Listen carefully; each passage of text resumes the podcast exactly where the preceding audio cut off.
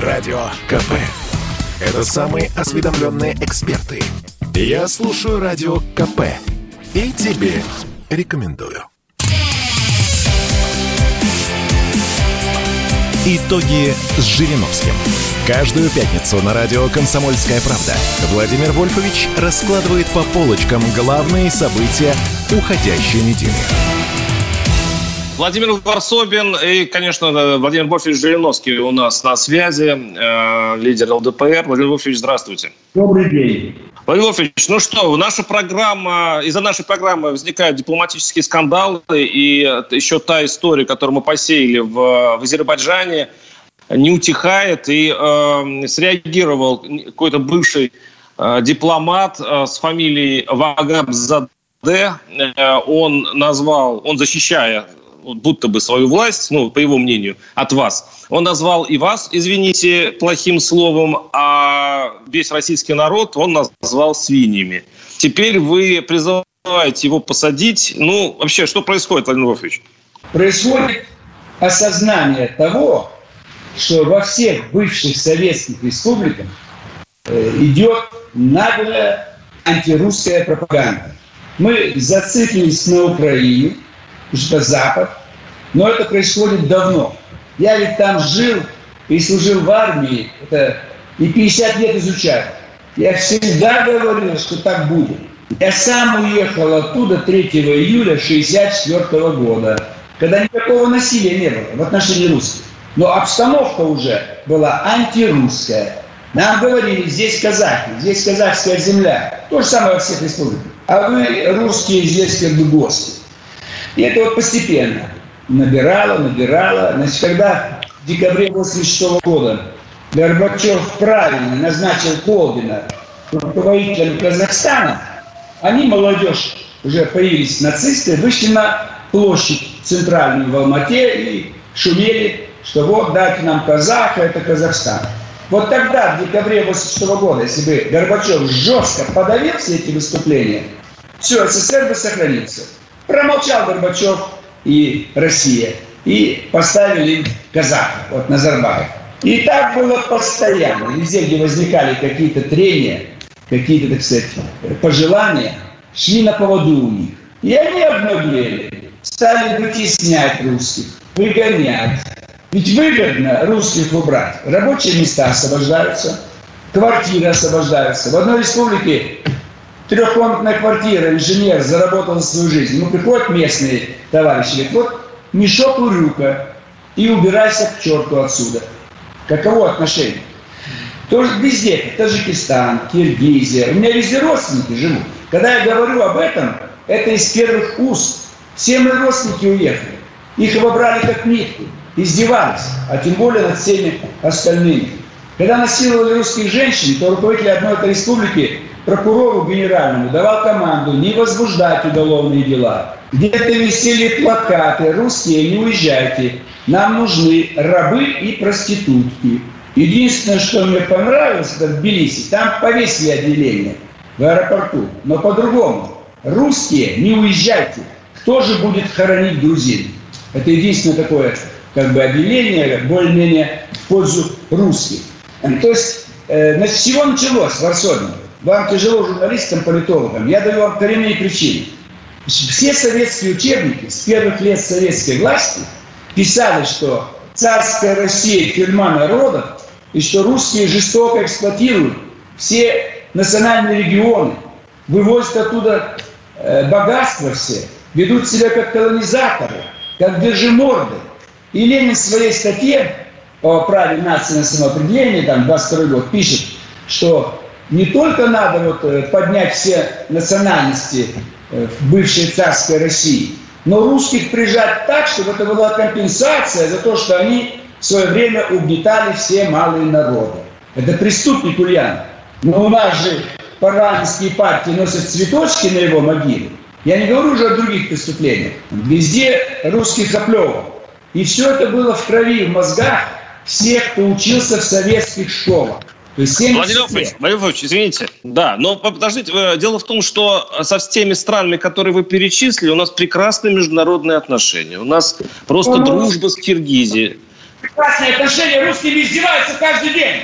И ваши дурацкие слова, прекрасные отношения, это ложь, Варсовин. Ложь 100%. Дипломатически, подождите. У нас, у нас и Рахмон был недавно. Никаких отношений нет. Ни с одной республикой. Везде украинский вариант, прибалтийский вариант, закавказский вариант. Вы где видели прекрасные отношения? Что два-три дипломата улыбаются друг другу? Мы руки жали и обнимали фашистских генералов. Что, тоже будете восхвалять их? Улыбались. Не. Молотов улыбался Гитлеру. Причем здесь дипломатические отношения в Варшаве? Вы проснитесь. Вы заснули ребенком, до сих пор ведете себя как ребенок. Я вам говорю о положении на местах. А вы ведете прекрасные. А вам говорю о кремлевской политике, которая э, противоположна вашим словам. И если верить вам, то и реальности. Потому что Киргизия находится у нас в таможенном союзе. С Казахстаном, вот сейчас мы поговорим о Казахстане, да, где идут сейчас языковые патрули, у нас вообще прекраснейшие отношения. Мы называем друг друга партнерами. Заблуждение в особе, тягчайшее заблуждение. Я вам говорю об отношениях между людьми экономика, культура. А от того, что два-три президента, два-три дипломата обнимаются, целуются, это никакого значения не имеет. Мы никогда не плевали в лицо американским президентам. Но вы знаете, сколько войн они организовали против нас. Афганистан, Ливия, Ирак, Сирия, по всему миру. 75 лет трамбуют русских. А когда президенты встречаются, улыбки и хорошие слова. Поэтому не будьте ребенком. И не говорите мне такие вещи, да, отношения хорошие, да. Мы в ООН все находимся. Все страны мира в Организации Объединенных Наций, которые борются за мир, за, гумани... за, за гуманные проблемы. А весь мир в крови. Везде идут схватки за воду, за питание. Это что вы такие вещи? Вы как ребенок. А будете хорошие так, Парень, давайте, давайте на примере Казахстана разберем ситуацию, я предлагаю. Смотрите, там там идут э, языковые патрули. Что это такое? Заходят в магазины и слушают, не говорят ли кто-то по-русски. Это в Казахстане, я так понимаю, северный Казахстан, населенный русскими. Это было э, неделю назад. Э, значит, э, заставляют русских говорить в камеру, что они извиняются за слова по поводу того, что русские э, устроили им государственность, что это Россия им подарила государственность. Так подождите, я не слышал ни одного, ни одной ноты от э, нашего МИДа. Я не слышал никаких вообще движений со стороны наших э, пропагандистских каналов. Мы об этом, когда идет речь о Казахстане, когда идет речь о Туркменистане, где вы сами знаете, как, что как поступают с русскими, но у, них, ну, у нас с ними нефтегазовые отношения, поэтому мы их не трогаем. А вот Украину, с которой мы воюем, мы, мы конечно же, замечаем любую тонкость, любую гадость. Владимир Вольфович, откуда такая избирательность? Вы не хотите говорить, наверное, про избирательность государства российского по защите русских? Я обо всем говорю. И о том, чтобы защищать русских, я первый сказал на самом высоком уровне, как кандидат в президенты России. Выборы были 12 июня 1991 года. И вся моя избирательная кампания была под флагом одним. Я буду защищать русских. Вот, посмотрите, Варсович. Вот плакат май 91 -го года. Хорошо видно? Я да, видно. Защищать русских май 91 -го года, 30 лет назад. Поэтому меня упрекать в чем-либо вы не можете. Я Горбачева и все советское руководство обвинял. Я обвинял Ельцина и обвиняю нынешних руководителей. Постоянно ставлю вопрос. Мы были, я был автором закона о защите русского народа. Не прошло. Коммунисты завалили. Тогда председателем комитета по делам национальности был этот Ткачев. Потом, помните, у него Хрущевка случилась. Вот, это его, так сказать, любимое дело. А русский защищать завалили закон. Хорошо. Закон о защите русского языка завалили. Госсовет идет в Кремле. Я всем раздал книжечку, э, как говорить по-русски. Я выступал, говорил, не идет ничего. Э, собирают в колонном зале значит, э, общество защиты русского языка, патриарх выступает, еще кто-то, никто не защищает. То есть делаются какие-то шаги, но делают бывшие коммунисты. В чем проблема в Арсоне? У русских выбили понятие национального самосознания.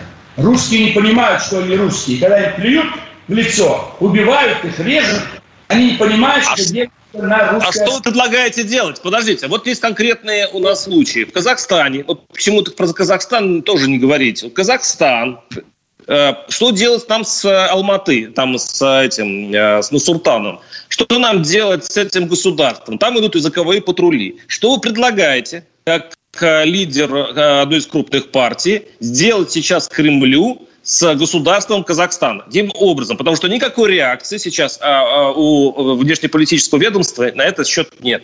Это тактика та самая, о которой мы с вами говорили пять минут назад. Даже когда у власти в Германии был Гитлер, Сталин говорит, о чем мы тут дерьмом поливаем Германию? Хорошая страна. Мы заключили договор и думали, что он продлится дольше, что мы успеем создать более мощную армию. Так и здесь. Когда рухнул СССР, заключили договора, думали, что они будут вести себя помягче, потише и сохранять какой-то статус-кво. Все-таки СНГ, ОДКБ, Евразес, ШОС, что-то есть. Поэтому наверху продолжается линия все-таки поддерживать на определенном уровне э, отношения, как бы не уходить в глубину, потому что иначе все отношения будут порваны. И туда да. турки, НАТО, так. мир. Тогда нам будет еще хуже. Поэтому Кремль выбирает из двух зол меньшее. Меньшее, как сейчас. Владимир Владимирович, мы прервемся буквально несколько минут, мы уходим на захрометраж. Итоги с Жириновским. Радио КП. Это корреспонденты в 400 городах России. От Южно-Сахалинска до Калининграда. Я слушаю Радио КП и тебе рекомендую.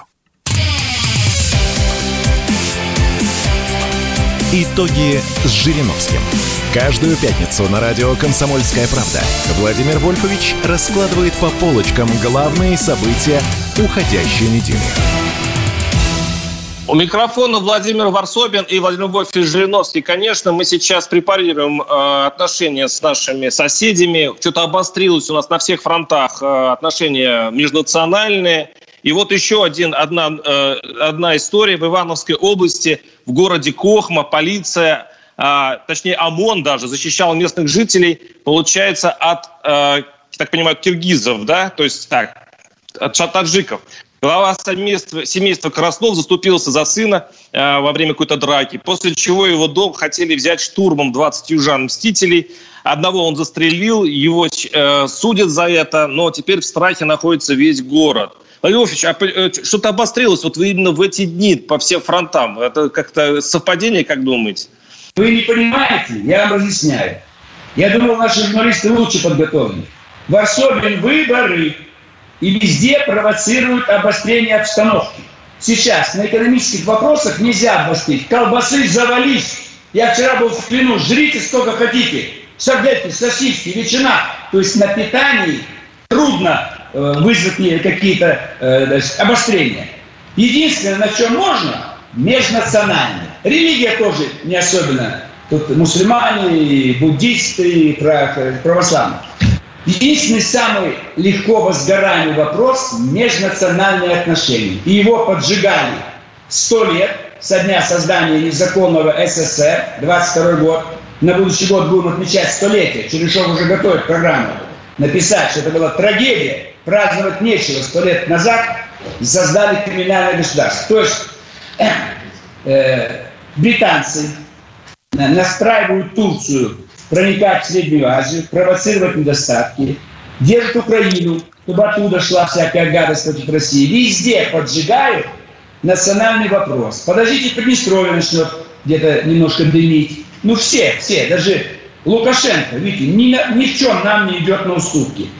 То есть самый страшный национальный вопрос большевики проиграли, ушли, это преступная организация КПСС. Сегодня мы за это рассчитываемся. Подождите 19 сентября, все затихнет, все заглохнет. До 24 года, март, когда будет снова обострение, когда будут выборы президента. Владимир Вольфович, вы тоже затихнете, потому что вы, это ваш любимый конек межнациональные отношения. Вы же главный, кто, извините уж, паразитирует на межнациональном вопросе, о своей защите о русских и так далее. Это, если бы не было межнациональных проблем, вы как политик бы потеряли бы очень много. Гадость, вас кто-то учит этому? Вам за это платят деньги? Мы, я вам показал уже 91 год. Вы что? Ну, это ваш конек, я и сказал. 30 лет, независимо от выборов. Я 20 лет жил в Казахстане и в Грузии. И 50 лет изучаю эту проблему. С отличием окончил институт страны Азии Африки при МГУ. Какие выборы? Какая конституционная тема? Это тема моей жизни. Я этим занимаюсь постоянно. Поднимите все стенограммы заседаний, Дюкин, поднимите где. Вам пришлют сколько раз я поднимал вопрос независимо от выборов. А что, а, от чего вы за 30 лет добились, Владимир Львович? У вас что, я... мира межнационального стало больше? Вы, кстати говоря, ваша фигура, это скорее для разжигания проблем. То есть вы нас перессорили уже практически со всеми э, СНГшными странами. Ничего не разжигает, а ссорит нас Запад, Британия, Америка, Германия. Может быть, я еще и э, петлю создавал? Может быть, я еще и гражданскую войну устроил, когда меня еще не было даже на этом свете. Поэтому чушь не несите. Я вам говорю еще раз. Требовать от нас, чтобы мы что-то реально сделали, тогда, когда у нас будет большинство. У нас 10%. Вот закон о гражданстве принимаем мы, 2002 год. Мы ЛДП критикуем, но его же приняли. И русский ждет гражданства России так же, как и африканец. Зачем это сделали? Чиновники живы, хотя их уже уволили. Мы критикуем, так что можем сделать? Новый закон не хотят принимать. Сто раз я выступал и говорил, русским давать паспорта в посольстве. Казахстан, Узбекистан, Кишинев, везде не дают. Годами нужно ждать. Годами.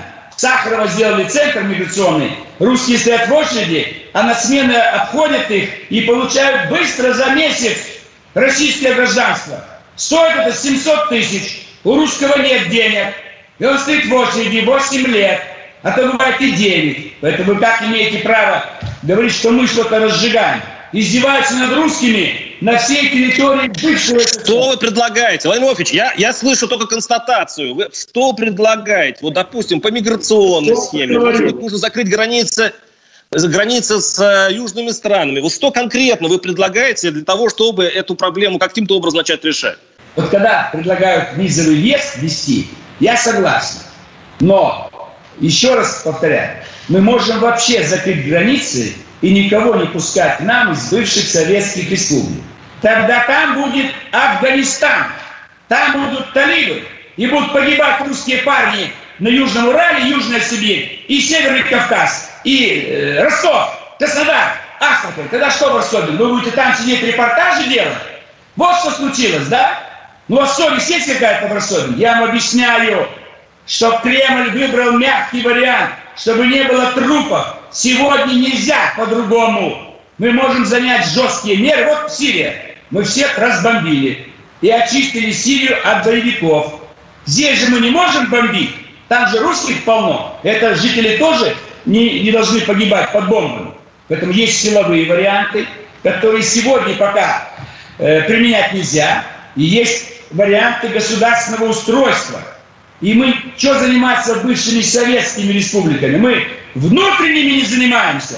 Мы сказали убрать национальные республики, национальные области, автономные и так далее.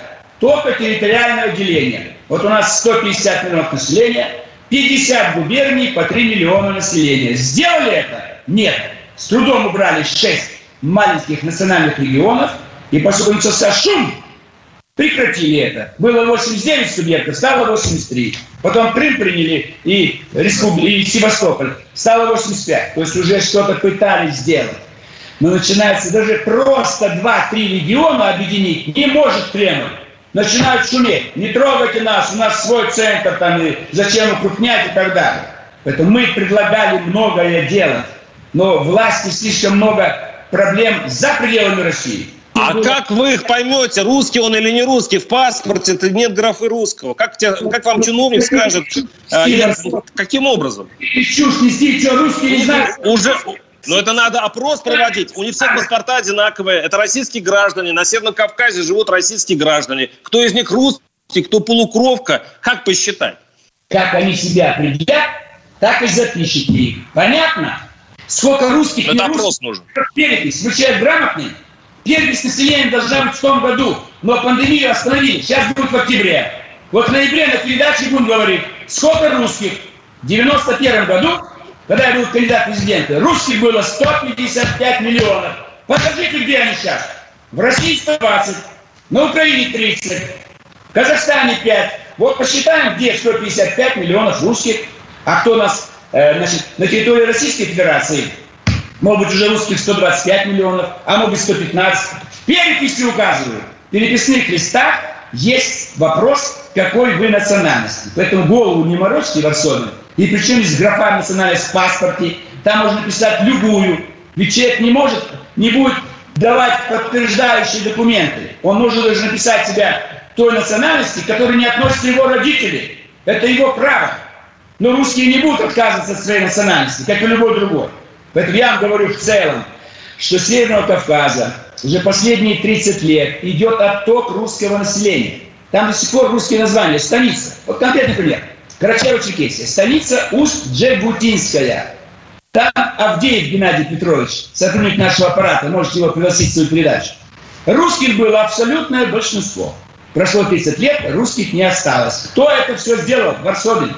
Это вы, журналисты, поддерживали Ельцина его антирусскую национальную политику. Поэтому министр должен все это знать, но он боится.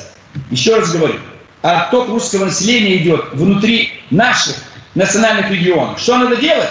У нас пытались в некоторых национальных республиках, Мордовия, Чувашия, заставить русских учить национальный язык с третьего класса, со, с детского сада. Только ЛДПР, только я, мы выступили против. И президент нас услышал.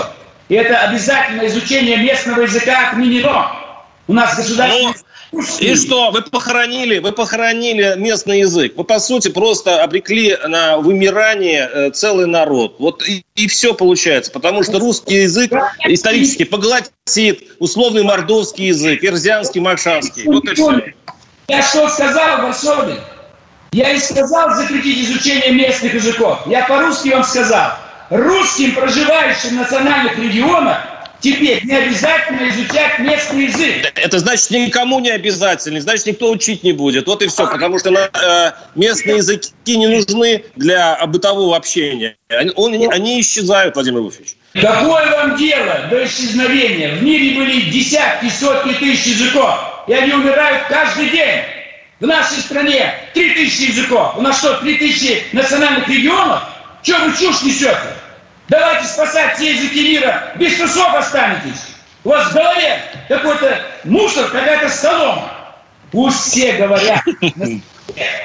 Я сказал, что мы боремся в Госдуме, чтобы русских, проживающих в национальных республиках нынешней России, сегодняшней, нашей России, не имеют права заставлять учить местный язык. Все. И Я это уяснил. Все, Владимир Львович, прерываемся на большой блок рекламы и новостей. Оставайтесь с нами. Итоги с Жириновским. Радио КП. КП. Это лучшие ведущие. Я слушаю Радио КП и тебе рекомендую. Итоги с Жириновским. Каждую пятницу на радио «Комсомольская правда» Владимир Вольфович раскладывает по полочкам главные события уходящей недели. Владимир Жириновский, веду я, Владимир Варсобин, по голосу сразу понятно, кто есть кто. Я предлагаю, Владимирович, сменить нашу межнациональную тему, очень, конечно, жаркую и яростную, на более спокойную. Да. А, Владимир ну вот закончилась у нас Олимпиада, давайте все-таки о чем таком миролюбивом поговорим. Но опять же, не без а, печали. Почему? Потому что никогда а, российская сборная не получала так мало наград, и она заняла была самое низкое за все свое время существования место, там, по-моему, пятое. Вот. Были скандалы с израильской гимнасткой. Владимир Владимирович, как вы на это сейчас смотреть? Спокойно? Ну, дескать, ничего страшного, в следующий раз нагоним. Или есть какая-то большая проблема, которая нам показывает Олимпиада? Смотреть предельно спокойно. И не надо обманывать наших радиослушателей. Пускай председатель Олимпийского комитета скажет, каковы реальные результаты этой Олимпиады. Была информация, что это была одна из лучших Олимпиад по сравнению с последними. Вот две Олимпиады были, там же Рио-де-Жанейро и еще где-то. Так вот она Токио из этих трех одна из лучших. Кто вам дал право говорить, что мы получили меньше всего медалей и заняли пятое место? И это никакого значения не имеет. Наши спортсмены не все могли поехать. Не всем им давали возможность нормально выступать. Поэтому в этих условиях они достигли великолепных результатов. Их горячо приветствовали. Они получили государственные награды. Поэтому я не знаю, что вас волнует в Варсове. Ну, поехали, ребята, выступили, все хорошо. Это же издеваются над нами. Вы говорите, э, межнациональный конфликт. А разве в спорте нас не провоцируют? Без герба выступаем, без флага, без гимна. Это то же самое. Россию пытаются рассорить со всеми. И за пределами России, внутри. Лишь ее гнобить во всех сферах. Спорт, культура, искусство и так далее. Везде. Это общая политика. Потому что военным путем ничего сделать нельзя. Мы можем снова взять Берлин или Париж. Экономически ничего не получается. Мы самая богатая ресурсами страна. Экономически не получается. Сегодня идет всеобщая война против нас. Военным путем ничего не сделать, экономически ничего. Только сфера культуры. Запретить русскую культуру, театры, писатели, язык, спорт, все. И в том числе стравить нас с национальностями бывшими советскими и сегодня с теми, кто проживает внутри России. Вот поэтому мы, ЛДПР, не будем помогать тем, кто хочет стравить некоторым журналистам, политологам. Вам выгодно снова поджечь страну. Ведете себя как эхо Москвы. Чем больше трупов, тем вам больше нравится. Фишман выступал сегодня. Чушь нес всякую. Фишман. Его выгнать надо из страны, так сказать. Он на дожде сидит, чушь несет, и поехал Москвы. Поэтому не надо радоваться. Вы рады про западные журналисты, что где-то у нас нас пригибают. Да, будут пригибать, потому что это новая сфера борьбы. Мы раньше шли с танками и ракетами, это кончилось. Шли с нефтью и газом и с машинами, это кончилось. Сейчас самая тонкая сфера – идеология, пропаганда, радио, телевидение, сети социальные. Посмотрите в социальных сетях, сколько откликов в мою поддержку в Варсове. И не только О, а вы YouTube читаете под нашими материалами? Вот, вот, вот видео выйдет, вот почитайте э, э, комментарии к YouTube. Передавайте нам везде все отклики на нашу с вами передачу. Вот Вчера с социальных сетей мне дали передать отклики. 99% положительные, все поддерживают. А вы знаете, как э, обжегся на этом э, человек по имени Невзоров, да, журналист известный? Ему mm. неда, э, он, он недавно презентовал свою книжку, и вот благодарные его слушатели, читатели брали у него автографы, и один из них подошел и врезал ему по пощечину а, за то, что, дескать, ты а, порочишь православие. И какая интересная реакция была у Низору. Я хочу понять, а, узнать, как вы на это смотрите. Друзья мои, цитирую я Невзору, я к этому человеку не имею никаких претензий, предлагаю его отпустить и предоставить ему возможность жить дальше, как он живет, сказал он ведущий в полиции. А дальше Вера, Вера его сделала таким злым, ничего с этим не поделаешь. Я вот о чем хочу сказать, Адил а, ну, разные журналисты, то есть разные люди, и, но реагируют-то тоже по-разному. Вы наверняка врезали бы ему, да, в ответ? Не надо никому врезать. Вам, журналистам, нужно обязательно событие. Убить. Но вы, вы же дрались в Думе, я же помню. Я помню, вы врезали. На словах. Анизоров негодяй последний. Он каждой передаче оскорбляет русскую православную церковь нашего великого патриарха Кирилла. Уже несколько лет. Ему психушки лежат, этому Невзорову.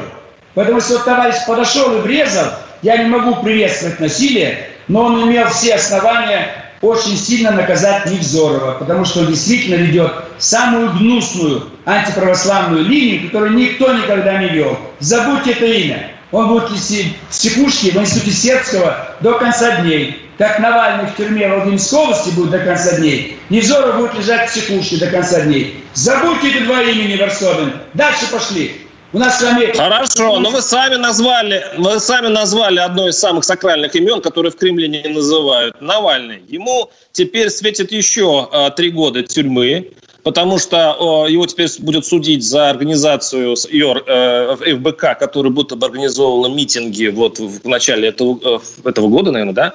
Владимир как вы относитесь к судьбе Навальному сейчас? Значит, ему навесывают еще. Это человек, кстати, вы когда-то говорили об этом, с которым бы вам было бы интересно посоревноваться на выборах. Еще раз говорю. Невзоров, Навальный, Фишман, вся эта Москвы и десятки людей ведут антирусскую пропаганду, антигосударственную. Поэтому всегда к ним должно быть самое отрицательное отношение. Ибо именно эти люди совершили Октябрьскую революцию, 17 год, и демократическую революцию с Ельциным. И вы видите результаты. Поэтому не надо этих людей обсуждать. Навальный будет сидеть очень долго в Владимирской области, Езоров будет лежать в психушке. Давайте о хорошем говорить. Что вы как на помойке, вам все Навальный нужны? Да, давайте о, све- о, о светлом будущем России. Владимир Владимирович, скажите, о чем вы хотите поговорить тогда? Я просто что вам не предлагаю, вам не нравится. Ну давайте, возможно, у вас какая-то есть светлая тема, которая заворожит наших слушателей. Пожалуйста. Вы, как на помойке, вытаскиваете только этих Навальных, Невзоровых, нацмены, русские э, языковые патрули. Чего вас тянет к негативу? Так у вас светлая тема есть. Давайте, Владимир Вольфович, у вас наверняка какой-нибудь законопроект приготовлен перед выборами, правильно? Вы хотите осыпать, осыпать золотом наших избирателей, когда вы придете к власти. Вы сейчас будете обещать. Вы это сейчас предвыборная кампания. Ну, давайте, я слушаю. Я ничего обещать не буду. Мы не можем использовать вашу радиостанцию для какой-то пропаганды. Сейчас заканчивается прием поступления в высшее учебное заведение. Я хочу, чтобы все кто сдали ЕГЭ или в прошлом году еще не поступили, идите и поступайте. Конкретно Институт мировых цивилизаций вас примут. И вот в этом институте не подготовят таких, как Навальный, как Невзоров. Там готовят только патриотов, чистых, честных ребят. Москва, проспект, Ленинский проспект, дом 1. Однажды я уже сказал в вашей передаче про МЦ. Ваши редакторы убрали я сказал в вашей передаче, что завтра в субботу в 7 утра повтор убрали. Видите, вам не выгодно, чтобы народ слышал э, патриотические выступления. Вам нужны тоже туда бы Платошкин, Навальный, Сневзоров, и Удальцов тоже. Забудьте их. Владимир если, не дай бог, а, власть, а, что-то с ней случится, и вас вдруг вы окажетесь в заключении, я вам скажу, что в эфире я буду всех спрашивать о вас, Владимир Вольфович. Потому что я а, всегда забочусь о тех, кто в беде, даже если там что-то и заслужено. Владимир Вольфович, а вы относитесь со своим э, противником как э, не по-христиански, надо сказать. Вы даже о них и говорить не хотите. Ч, ч, вы же знаете, что Навальный сидит за политику, а вы политик, Владимир Львович. У вас что, цеховой солидарности нет никакой? Какая цеховая солидарность? Вы призываете, чтобы я проявил солидарность с врагами России, с большевиками. С большевиками, которые устроили... Так они тоже вас считают врагами. Это, Демократы. это такая история. революцию. Они разрушили наше родное государство. Миллионы погибли. Миллионы беженцев. И вы хотите, чтобы мы еще о них положительно говорили. Исключается это все ищите других для себя партнеров, которые будут защищать Навальных, Невзоровых и же Хорошо. Ладно, прервемся буквально несколько минут, Владимир Вольфович. Сейчас у нас был реклама. Итоги с Жириновским.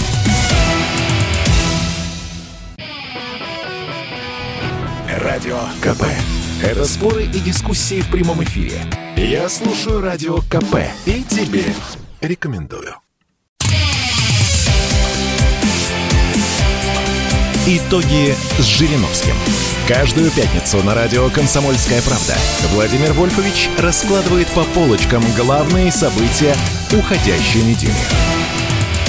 Владимир Варсобин и э, Владимир Вольфович Зеленовский сейчас в эфире. Э, у нас последняя часть. Владимир Вольфович, э, что мы э, должны обязательно еще затронуть в нашем с вами разговоре? Какая тема у нас осталась на самая сладкая?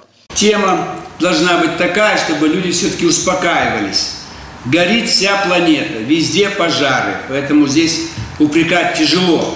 Вот у нас, значит, кто-то сказал, что Миронов – он поехал в Сибирь и говорит, вот лесной кодекс, надо было оставить старый. Но Миронов был председателем Верхней Палаты, Никакой справедливой России тогда еще не было. Чего же Верхняя Палата утвердила такой плохой лесной кодекс, в соответствии с которым практически была уничтожена лесная охрана? Вот это надо понимать, чтобы люди шли на выборы, осознавая, за кого пускай хотят, за того и голосуют. А кто первый был в Варсове? Первый был, 87 год, альтернативные выборы. Кто пошел на выборы? Жириновский. 91 год. Чья партия была зарегистрирована первая? ЛДПР. Кто у тебя принял участие в первых выборах президента? Руководитель ЛДПР. Кто добился принятия новой конституции? ЛДПР. Кто победил на выборах в Госдуму? ЛДПР. Кто провел всеобщую политическую амнистию апреля 94 года? ЛДПР. Кто отменил Беловежские соглашения? ЛДПР. Кто довел импичмента до ухода со слезами на глазах? Ельцин в декабре ушел. Кто остановил запрет КПРФ? ЛДПР. Кто остановил разгон Госдумы? ЛДПР. Кто за укрепление территорий? ЛДПР. Кто требовал жестких мер на Кавказе? ЛДПР. Кто поддерживал Крым с 90-го года? Только ЛДПР. Кто э, просил не утверждать договор с Украиной 98 год? Только ЛДПР. За Донбасс кто бился? ЛДПР. Кто туда дал самую лучшую машину? Джип. Не джип, он, а русская машина. Тигр. Тигр. Такого нету мощного джипа. И она до сих пор работает там. Афганистан. Мы давали рецепт. Если мы признали талибов в 96 году, они бы уже успокоились за 25 лет, и там бы народ спокойно жил. Мы пошли на поводу у американцев. Сирия. Мы предложили постановление защитить христиан во всем мире. Э, коммунисты Единой России не поддержали. Турция, мы, я дважды сейчас с Эрдоганом, но попал под влияние американских спецслужб, Ми-6, Мур, бывший посол Британии в Турции, и вот сегодня проводит британскую линию. Только губернатор от ЛДПР, Смоленский, Смоленский, Островский, создал многопартийную демократию впервые в истории всей России. У него были замы от Единой России, от КПРФ, о справедливые. Другие губернаторы от КПРФ ни одного нашего зама не взяли. Мы провели молодежный фестиваль в июле 93 года. И сегодня как раз День молодежи. Праздник, который ООН вели. Рекламой занимается Владимир Только представитель, я рассказываю историю нашей страны. Только представитель ЛДПР шесть раз был кандидатом в президенты. А Зюганов, Миронов не пошли на выборы президента. Миронов вообще не ходит, Зюганов в 2018 году не пошел. Я помню, когда своего водителя э, в кандидатом выставили. Ну ладно вам. Никакого водителя не было. Не путайте. Вы все куда-то лезете в какие-то дебри. Я был шесть раз кандидат в президента России. Это высшее достижение во всем мире. Ни один человек в мире не был. А коммунисты из России вообще не идут на выборы президента. Что это за партия, не способная быть кандидатом хотя бы в президенты? Президентом-то не, не станут. Только в ЛДПР во фракции нет космонавтов, артистов, пропагандистов, спортсменов. Мы не прячемся за чужие авторитеты. Извините, но вы говорите, что э, это достижение быть кандидатом. Но, но это же очень смешно слышится, допустим, со стороны. На Западе вы просто рассмеялись.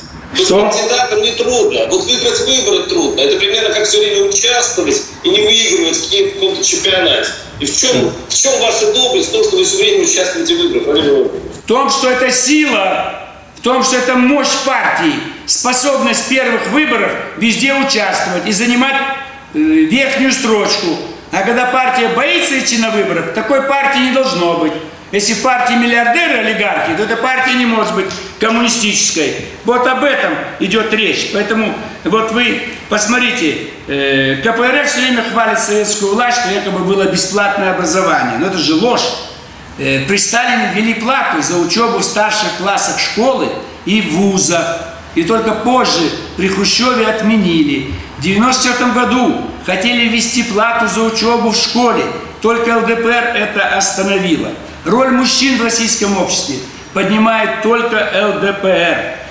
Простите, вот по поводу образования, Олег да. я учился в ВУЗе, там не, ну, не платили деньги, нам даже платили стипендии. А сейчас, чтобы поступить, большинство, 99% э, придется платить бешеные деньги. Ну, 90% как минимум. То Вы есть, опять не о том говорите, Варсобин. Сейчас просто какие-то. Что какой рай? О каком рае вы говорите? У нас рай. Там, где деньги платить не надо, А сейчас все за деньги. Все Варсобин, Варсобин, остановитесь. При советской власти только 30% выпускников поступали в вузы, остальные шли на заводы, на фабрики, в колхозы. Вы что чушь несете? Я что, не жил при советской власти? Ограниченный был прием. А все поступали, все бесплатно. Второе. Вот сегодня все могут поступить в любой вуз, находясь далеко от Москвы. А тогда это было невозможно. Невозможно. Поэтому что вы своим эти вещи говорите? Повторяю еще раз. Определенный этап образование было платное. Вам повезло, вы не платили деньги. Дальше, смотрите. Вирусология. Э, был 10 лет назад Чубайс через Мосэнерго хотели отключить за неуплату долгов по пользованию электроэнергией Институт вирусологии. Там в холодильниках лежали штаммы всех вирусов. Я остановил отключение и спас все вирусы нашей страны, которые нарабатывались десятилетиями. Чего вы об этом не говорите? Вам не, не, не, не выгодно показать Жириновского с хорошей стороны? Я об этом бы не знал. Ну вот и, а я говорил несколько раз об этом. Я об этом десятки раз говорил, даже вы, журналист, живущий на актуальных проблемах, даже вы не знаете. А когда узнают все остальные? Бродский поэт. Мы его судим за тунеядство, а на Западе ему дают Нобелевскую премию. Видите, какое отношение к интеллигенции? Наконец, демография. Только мы предлагаем наиболее эффективные меры быстрее поднять рост рождаемости. Это вот такая проблема уговорить беременную женщину не делать аборт. Обещать ей забрать ребенка и заплатить ей первый семейный капитал 500 тысяч рублей. И обязательно процентов 20 женщин, желающих сделать аборт, согласятся, откажутся от аборта. Мы это говорим 15 лет. Не делать аборт. После рождения забрать ребенка и тогда ей заплатить 500 тысяч рублей. И женщины многие на это пойдут. Она хочет избавиться от ребенка. Если аборт, это большой ущерб здоровью. А если родить его естественным способом, почти без, безболезненно для женщины, она еще получит деньги. Но этого никто не делает. В заключение хочу спросить. Да. Вот, у нас риторика предвыборная, я понимаю, да. все сейчас на старте. А как вы думаете, соревнования будут честно судить? Ну, будем надеяться, что, возможно, будет честно – но если у нас журналисты и политологи все будут честно работать и честную информацию давать, тогда и выборы будут честные.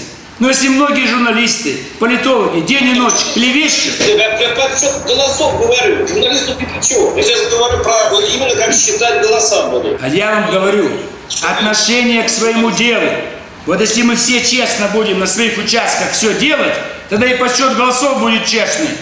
А мы все, не мы вот все, вся страна, но везде на своем месте есть подлецы и негодяи, которые используют мошеннические схемы.